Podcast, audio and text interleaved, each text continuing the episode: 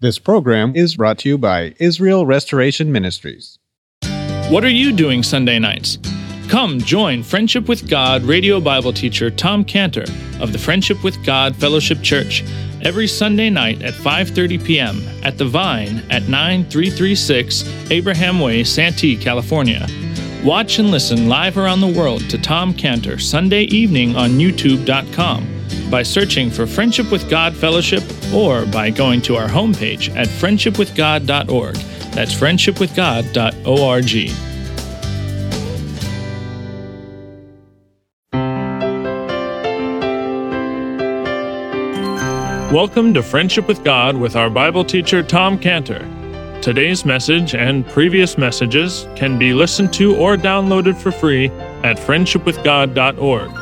That's friendshipwithgod.org. You can also obtain free resources from Tom Cantor and view our online bookstore at friendshipwithgod.org or call us at 800 247 3051. That's 800 247 3051. Tom Cantor also has a daily devotional verse that comes out each day by email and on Facebook. To receive this small daily devotional verse that Tom Cantor puts out, you can sign up at friendshipwithgod.org. That's friendshipwithgod.org. Or find Tom Cantor on Facebook by searching for Tom Cantor and Friendship with God. Now, here's our Bible teacher, Tom Cantor. Let's pray. Father, help us now, we pray in Jesus' name. Amen. Matthew 16 21. From that time forth began Jesus to show unto his disciples how that he must go unto Jerusalem and suffer many things of the elders and chief priests and scribes, and be killed and be raised again the third day. Then Peter took him and began to rebuke him, saying, Be it far from thee, Lord, this shall not be unto thee. But he turned and said unto Peter, Get thee behind me, Satan, for thou art an offense unto me, for thou savorest not the things that be of God, but the things that be of men. That said Jesus unto his disciples, If any man will come after me, let him deny himself, take up his cross, follow me. For whosoever shall save his life shall lose it, whosoever shall lose his life for my sake shall find it. For what is a man profited if he shall gain the whole world and lose his own soul? What shall a man give in exchange for his soul? For the Son of Man shall come in the glory of his Father with his angels, and then shall they reward every man according to his work. Verily I say unto you, there be some standing here which shall not taste of death till they see the Son of Man coming in his kingdom. Okay, now, the disciples at this point, they've just come to the understanding that who he is. They've just come to the understanding, they understand he's God and he's the Messiah. And it was at that point, this is the point. In verse 21, it says, From that time forth, that was the time, began Jesus to show unto his disciples how that he must go into Jerusalem and be killed and suffer many things of the elders, chief priests, and scribes, be killed, raised again. So he starts to show them from this point the must of his mission. This is the imperative of his mission. He must go to Jerusalem. He must suffer many things. He must be killed. So, in other words, for a man to save another man from death, this has happened and this is, it's not usual, but for God to become a man and to die for a man, this is what he wanted his disciples to understand that he was God dying for men. And that's why it's tied this in, verse 21, with the other part where it says, in verse 16, Thou art the Christ, the Son of the living God. From that time forward, he begins to show them this, just like the hymn puts it so well. Amazing love. How can it be that thou, my God, shouldst die for me? It's mistress, mystery all. The immortal dies. Who can explain this strange design? In vain, the firstborn seraph tries to sound the depths of love divine. It's mercy all. Let earth adore. Let angel minds inquire no more. He left his Father's throne above, so free, so infinite his grace, emptied himself of all but love, and bled for Adam's helpless race. So, up until this point in the history, he's already made some statements that may have caused the disciples to wonder. It's, like hints that he's going to be killed. You know, he said things like in John 2:19, John 2:19, he said, destroy this temple, and in three days I'll raise it up. Who caused you to hear that? You wonder, what is he talking about? And then in John 12, 32, 12, 12, 32, he's already said, if I be lifted up from the earth, I'll draw men to himself, I'll draw all men unto me. Again, they cause a wonder. If I be lifted up, what's this mean? But these statements didn't explain clearly this exactly what he's now telling them in verse 21. Now he's explained to them, going to Jerusalem, I'm going to suffer many things, I'm going to be killed. He is God in the form of men. So this is the beginning to unfold the mystery. The mystery of Romans 16:25. Romans 16:25 says the revelation of the mystery which was kept secret since the world began. This is a secret that's been kept, and now he's revealing it. We're told who he revealed this to. It says in verse 25, from that time forth began Jesus to show unto his disciples in the revelation he's going to suffer, be killed, be raised again, not to the multitude, not to the people. They were, this was told just to the disciples, and how fortunate they were to find this out has already been explained in Matthew 13 10. Matthew 13 10, when the disciples came and said to him, Matthew 13, 10, Why speakest thou unto them, the multitude, in parables? He answered and said to them, Because it is given unto you to know the mysteries of the kingdom of heaven, but to them it's not given. This was the to whom this revelation was given. And then he reveals the where, the place, in verse 21, he must go unto Jerusalem. Now, he spent most of his time in Galilee, up in the north. He's up there in the north. He's ministering to the really the Galilee could be kind of considered the outcasts of Jerusalem. You know, when you get thrown out of Jerusalem, where do you go? You go to Galilee. You know, you, you go up there and it's like the Tijuana of Mexico. I shouldn't say that, but anyway, it's like uh, I remember one time I went down to uh, Mexico City with our group and we were uh, we went to the Ministry of Health there. We were trying to get permission to um, to inject um, to have a therapy that would save people from sepsis, sick people. And so we were talking to the, the head of the Ministry of Health there in Mexico City, big building, Mexico City, beautiful place, Mexico City. Anyway, I remembered I was sitting there at, the table. I was saying, you know, we got this thing. We want to go to La Raza. We want to go to the military hospital and find these people dying of sepsis, inject them. So, and the guy said to me, he says, he said, no, where? He says, you're in Tecate? And I said, yeah, Tecate. He said, is that is that part of Baja California? I said, yeah, it's part of Baja California. Why aren't you an important place? Why aren't you in Mexico City or Monterrey or Guadalajara? What is this Tecate, Baja California? What is this Galilee stuff? You know, you know, John seven fifty two. They answered and said to him, Art thou also of Galilee? Search and look, for out of Galilee ariseth no prophet. And Nazareth, which is part of Galilee, Nazareth, in John 146, Nathanael said unto him, Can there any good thing come out of Nazareth?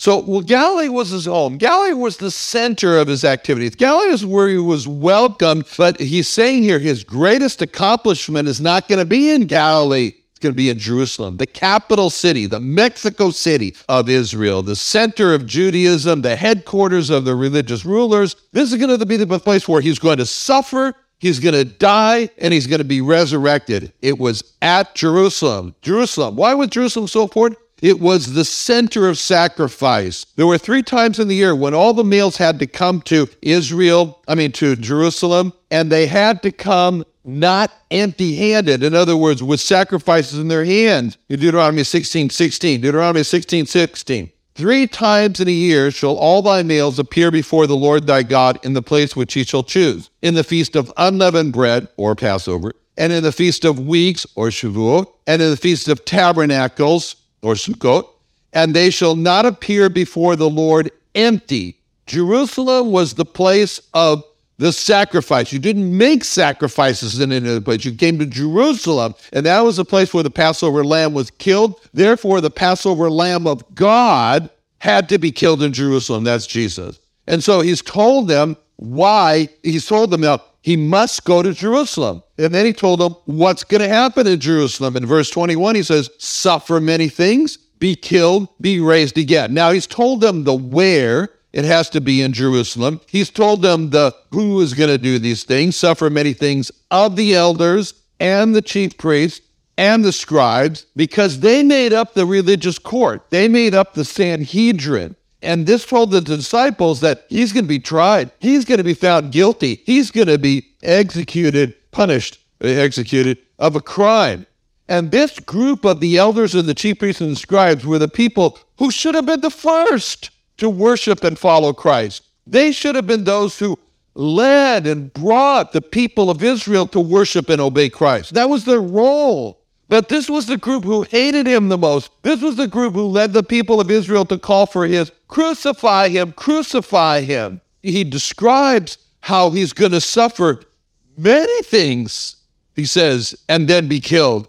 So when he says this, he's going to suffer many things. He's got the fullest view in his sight of the many things. He can see already that what's going to happen to him. He has not turned his back on his sufferings. His sufferings are very much before his eyes. And the closer that he gets to it, the more and more vivid or in focus that all of this is going to happen. He sees himself standing right on the brink of it all it says, for example, in Matthew 26, 37, Matthew 26, 37, he took with him Peter and the two sons of Zebedee, and he began to be sorrowful and very heavy. And then saith he unto them, My soul is exceedingly sorrowful, even unto death. Tarry here, watch with me. And he went a little while further. He fell on his face. He prayed, saying, O my father, if it be possible, let this cup pass from me. Nevertheless, not as I will, but as thou wilt. And then it says further in Luke uh, 22 44, Luke 22 44, being in an agony, he prayed more earnestly, and his sweat was as it were great drops of blood falling to the ground. This is in the Garden of Gethsemane. He's coming, he's in the Garden of Gethsemane. He's in full view of everything he's going to suffer, and the many things that he's going to suffer are pressing on him with such a heaviness that he feels like he's suffocating. He can't breathe. He's panting for air. He's struggling. He's looking for support. Anyone support him. So he turns to his friends. He turns to James and John, and he turns to Peter, and he asks them, just be with me. And what do they do? They fall asleep. They're not supporting him at all. And then he turns to the Father and he pleads for the cup, the cup of all these many things he's going to suffer. Take it away, take it away. And he prays harder and harder, so much so that the blood vessels in his forehead, they burst under the blood pressure. His blood pressure has risen so high it breaks the blood vessels. This is what happens when you have high blood pressure. That's why high blood pressure is so dangerous. You blow out your kidneys, you blow out the vessels in your brain. His blood pressure had risen so high, it blew out the blood vessels in his forehead, and his sweat now becomes large drops of blood that fall from his ground into the brown dirt, but now the dirt has become red with his blood. And all this is that happening as he's anticipating the sufferings he's going to go through. He's full of sorrows. Sorrows nearly cause him to die. And now he has gained this title of Isaiah 53 3, Isaiah 53 3, a man of sorrows. That's a, a man of sorrows, like the hymn says, a man of sorrows. What a name for the Son of God who came, ruined sinners to reclaim. Hallelujah, what a Savior. His sorrows are so heavy, they brought him to the edge of death. He's like ready to die from sorrow. If he had died from his sorrows, his death certificate would have stated cause of death, sorrows. And he doesn't die. Actually, God the Father sends him an angel to strengthen him so he doesn't die of sorrows. But it doesn't because the sins of the world have not yet been put on him. He's just dying from the anticipation of it all because his purpose for his death must be to receive the sins of the world. They will be placed on him. He will die with those sins of the world on him, but not yet. So at this point in Matthew 16, where we are now, he sees his eventual death for those sins, and he just says the words, he will be killed. Now, when you read this, and when I read this, it just sounds so bleak. It sounds so sad. It sounds so hopeless. Suffering in what sounds like a public humiliation. He will be stripped naked, being tortured to death, and he's not crushed under this horrible anticipation where he is right now. He doesn't die under the weight of sorrows. Why? Why doesn't he die from the, the horrible anticipation. Why doesn't he die under the weight of the sorrows? Because the reason he doesn't die is because his eye has now changed from his sufferings to a wonderful sight. He sees something wonderful, like a joy, and he plugs it right in at the in verse 21, verse 21, when he says, and be raised again the third day. And he's quick to put that in there. And be raised again the third day. So it goes like this, verse 21 and be killed and be raised again the third day. It's a huge transition for him. In verse 21, where it says he must go to Jerusalem, that's downer, that's depressing. Suffer many things, that's a downer, that's depressing. By the elders and the priests and the chief, uh, chief priests and the, and the scribes, that's a downer, that's depressing. And be killed, that's a downer, that's depressing. And be raised again the third day, that's an upper, that's joyful. And you can be sure that when the Lord said, verse 21, that his voice changed and he was quick to finish up that dismal description with that final statement and be raised again the third day. That part was just not spoken with a sorrowful, dismal tone. From that time forth, verse 21, from that time forth began Jesus to show unto his disciples how he must go unto Jerusalem. He begins to show to his disciples how. And this one side begins to show, that's an important word, how. He begins to show unto his disciples how he must go unto Jerusalem. Because when he describes how, there's two sides of that how. One side of that how is he's showing them how of what will happen to him, how he's going to be suffer many things, how he's going to be killed, but the way he so quickly added in that last statement and be raised again the third day, he's showing them another side of the how, another how, how he will be able to endure it. How is he going to do it? And when the Lord said how, it was going to be in verse 21, he's going to go to Jerusalem, suffer many things of his enemies, and then be killed. He, he sorrow is set before him. But when the Lord said that how in verse 21, he'd be raised again the third day. The Lord has set joy in front of him. He sees his own resurrection from the dead and he sees joy. It's the joy of himself being raised from the dead. Never experienced that before. Himself being raised the dead on the third day. And this has enabled him to endure the sufferings and looking down on the shame that he's going to endure in verse 21 and just say, Shame, I despise you. And this is his secret. This is his secret for enduring the suffering of many things. It's the joy of the resurrection that is set before him. And this is when we look at Jesus, this is what we see in Hebrews 12 2. Hebrews 12 2. Looking unto Jesus, the author and finisher of our faith, who for the joy that was set before him endured the cross, despising the shame, set down at the right hand of the throne of God. So he has brought that joy of resurrection into his sight, and it's the same joy of resurrection he's already brought to others. He brought it to Jairus' daughter.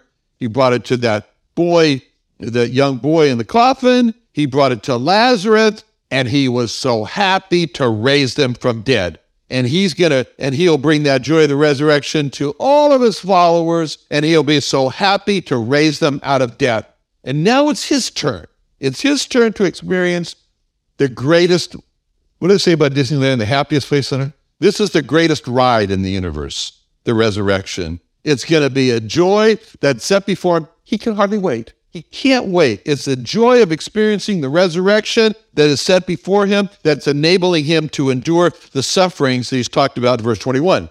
You know, we can endure a lot if we have something wonderful to look forward to afterwards. He endured the cross because he had something to look forward to afterwards, the joy of the resurrection. And that's why he so quickly added in verse 21 be killed and be raised again the third day. His own resurrection was only part of the joy his own resurrection was only part of the joy that was set before him that enabled him to endure the sufferings. There were many other things. Another joy, Hebrews 2 9 and 10. Hebrews 2 9 and 10. We see Jesus, who was made a little lower than the angels, for the suffering of death, crowned with glory and honor, that he by the grace of God should taste death for every man, for it became him for whom are all things, and by whom were all things, in bringing many sons unto glory, to make the captain of their salvation perfect through sufferings. So there's two joys in these verses of Hebrews 2 9 and 10. First, there is the joy of being crowned with glory and honor. Forever, he will, after this, be seen and known in heaven as Revelation 5 6. Revelation 5 6. I beheld, and lo, in the midst of the throne of the four beasts, in the midst of the elders, stood a lamb as it had been slain. God has never, ever, ever been known as a lamb that was slain for the sins of men. This is the first, first time. And this is a joy for him to be crowned with the glory and honor of becoming God the Lamb that was slain. And forever he's going to be seen in heaven as God the Lamb that was slain. Forever he's going to be glorified and honored in heaven by all the saved as they point to him and say, He's the Lamb of God. He's God the Lamb who took away my sins. That's going to be a joy for him for eternity. Forever, the saved in heaven will see him and say, He's the reason I'm here. He's the reason I'm in heaven because he is my lamb, died for my sins. That's going to be a joy for him for eternity to have that, to be crowned with that glory and honor of God, the Lamb of God, who took away the sin of the world, took away sins.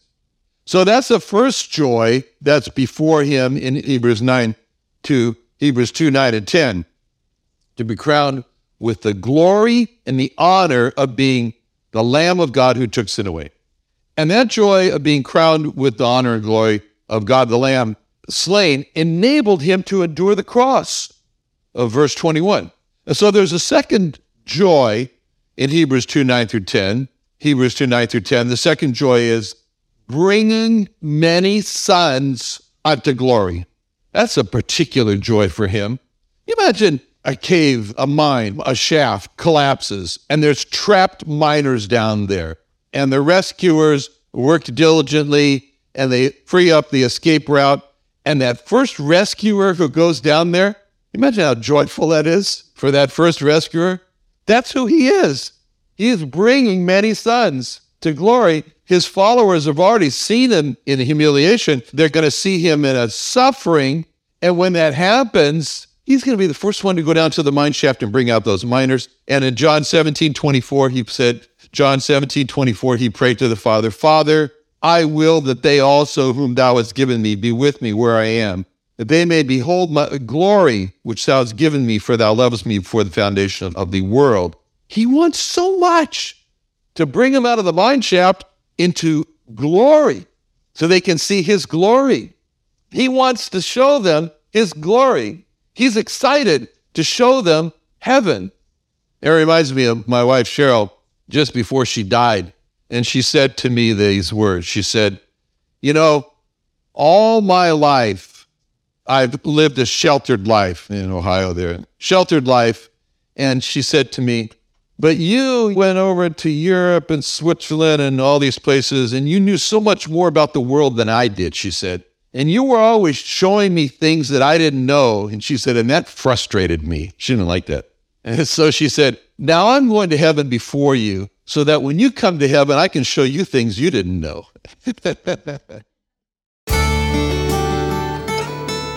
Another wonderful day studying the Bible with our Bible teacher Tom Cantor here on Friendship with God. Don't forget that today's message and previous messages can be listened to and downloaded for free at friendshipwithgod.org. That's friendshipwithgod.org. You can also go online to find free resources from Tom Cantor and our online bookstore at friendshipwithgod.org. You can also find Tom Cantor on Facebook and you can also go to friendshipwithgod.org to sign up for his daily devotional. Tom Cantor is also the founder of Israel Restoration Ministries. You can visit that website at israelrestoration.org. You can write to Tom Cantor at P.O. Box 711330, Santee, California 92071. That's P.O. Box 711330, Santee, California 92071 or email Tom Cantor at tomcantor at friendshipwithgod.org. That's Tom Cantor at friendshipwithgod.org. For more information about Tom Cantor and Friendship with God and Israel Restoration Ministries, call us at 800 247 3051. That's 800 247 3051. What are you doing Sunday nights? Come join Friendship with God radio Bible teacher Tom Cantor of the Friendship with God Fellowship Church every Sunday night at 5:30 p.m. at The Vine at 9336 Abraham Way, Santee, California. Watch and listen live around the world to Tom Cantor Sunday evening on youtube.com by searching for Friendship with God Fellowship or by going to our homepage at friendshipwithgod.org. That's friendshipwithgod.org. This program is brought to you by Israel Restoration Ministries.